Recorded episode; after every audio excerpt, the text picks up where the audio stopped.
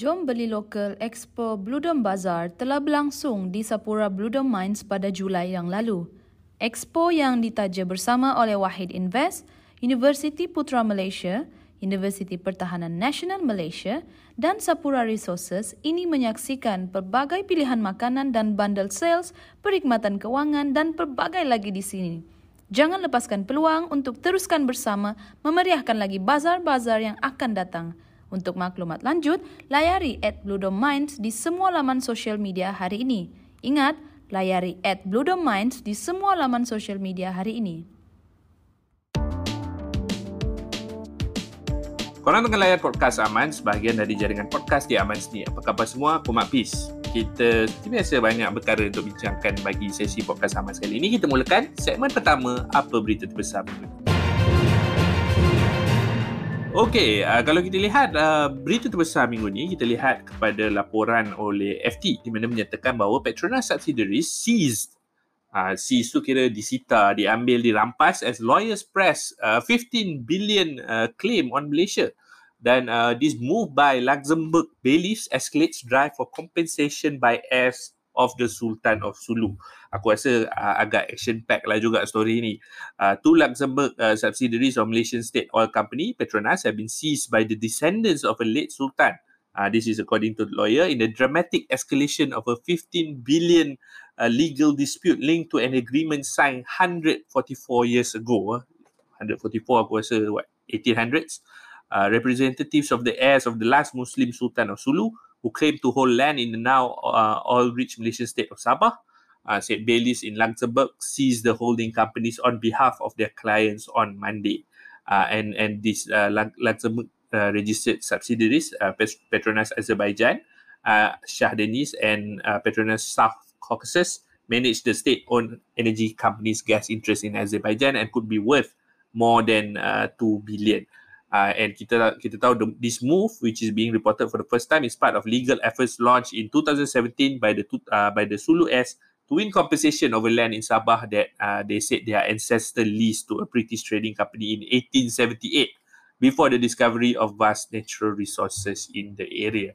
It's, it's quite a worrying piece of news lah when you hear uh, subsidiaries of your state-owned uh, seized uh, for legal reasons or whatever. It's always uh, unsettling to hear.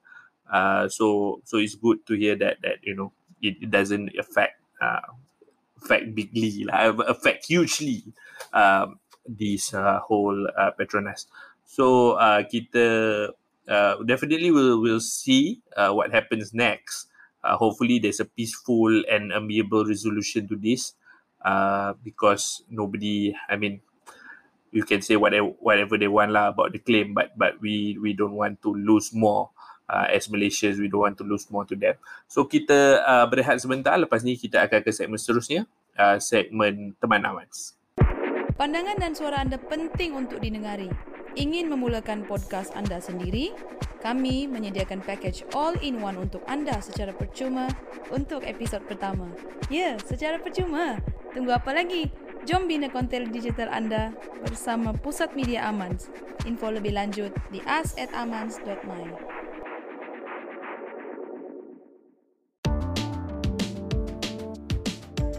Uh, ini adalah uh, segmen kedua, segmen Teman Amans. Okey, dalam segmen ini akan memberi respon kepada uh, soalan uh, yang dibangkitkan dalam uh, pertanyaan yang dihantar oleh pendengar-pendengar kita di luar sana ke email us at amans dot my. Uh, dan untuk uh, kali ini, uh, kita menerima email daripada uh, Brian yang bertanyakan tentang uh, uh, Mapi Zayim, uh, saya, uh, saya tahu korang banyak bersembang tentang uh, E V. Uh, ataupun uh, E V, Energy Efficient Vehicles.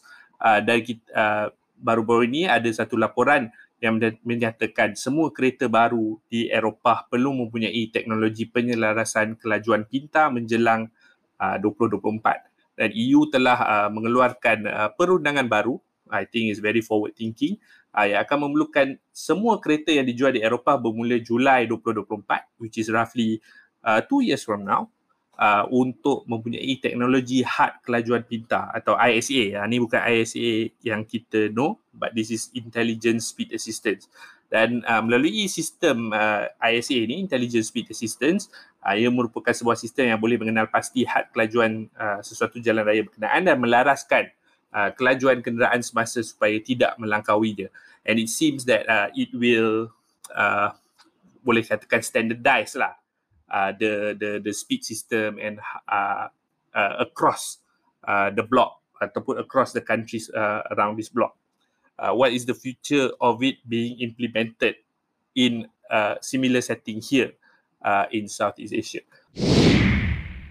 Uh, terima kasih saudara Brian. Uh, kalau kau tanya aku, bila kita look at this, uh, we we are very far off, because I think even in in our country, even th- there are no talks about about uh, streamlining anything yet. It's still uh, sporadic uh, at this moment, but of course is is baguslah untuk kita dapat Uh, guide ataupun ada model-model uh, seperti E U yang ada di luar sana untuk kita uh, aspire to be. But I think here right now di Malaysia ataupun di Southeast Asia ni, we are we have yet to we have yet to even scratch the the, the surface of it lah. We're still very far off. But I find it uh, amazing that that kita sebenarnya we are already talking about these things, right? I think a year or two ago we this sort of legislation or this sort of system uh, tak tak tercakap pun lagi, tak tak dibincangkan pun lagi. And if you remember, I think there was once when we did we did interview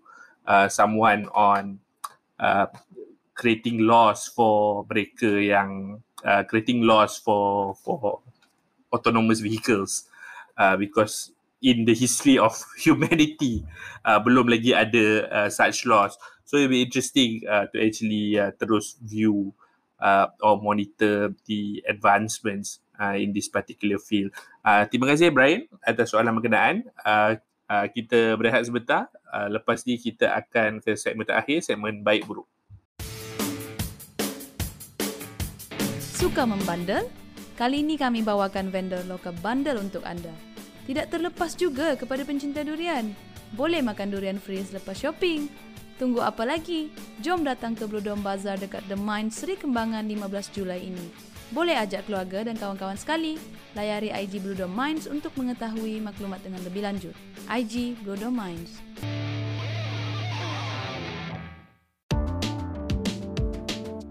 Okey, ini adalah Podcast Aman. Uh, ini adalah segmen terakhir, segmen uh, baik buruk. Seperti biasa dalam segmen ni, aku dan Yem akan sembang tentang apa yang baik dan buruk uh, yang kami nampak minggu ni. Dan ada buruk for me uh, personally is actually seeing these talks about D P M post. Uh, whereas you see, macam kau cakap tadi, we are talking about inflation, thinking about G S T dan sebagainya.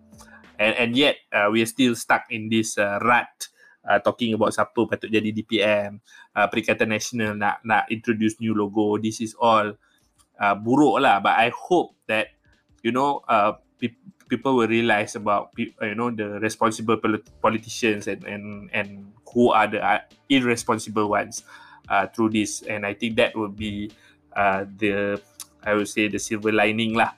Uh, hopefully, kita you know moving forward we'll have less of these low quality politicians, and because the the world is getting more challenging, right? We need to come up with uh, the best people in our administration. Uh, in order to drive Malaysia forward. Uh, bagi uh, tu dia bagi akulah uh, baik buruk aku untuk sesi kali ini. And on that note, kita akhiri sesi Podcast Aman untuk kali ini. Uh, bagi anda yang mempunyai cadangan dan sebagainya, boleh hantarkan ke us at amans dot my. Aku dan Yem sangat mengalukan-alukannya. Kita bertemu lagi di sesi akan datang. Jom Beli Lokal Expo Blue Dome Bazar telah berlangsung di Sapura Blue Dome Mines pada Julai yang lalu. Expo yang ditaja bersama oleh Wahid Invest, Universiti Putra Malaysia, Universiti Pertahanan Nasional Malaysia dan Sapura Resources ini menyaksikan pelbagai pilihan makanan dan bundle sales, perkhidmatan kewangan dan pelbagai lagi di sini. Jangan lepaskan peluang untuk teruskan bersama memeriahkan lagi bazar-bazar yang akan datang. Untuk maklumat lanjut, layari at Blue Dome Mines di semua laman sosial media hari ini. Ingat, layari at Blue Dome Minds di semua laman sosial media hari ini.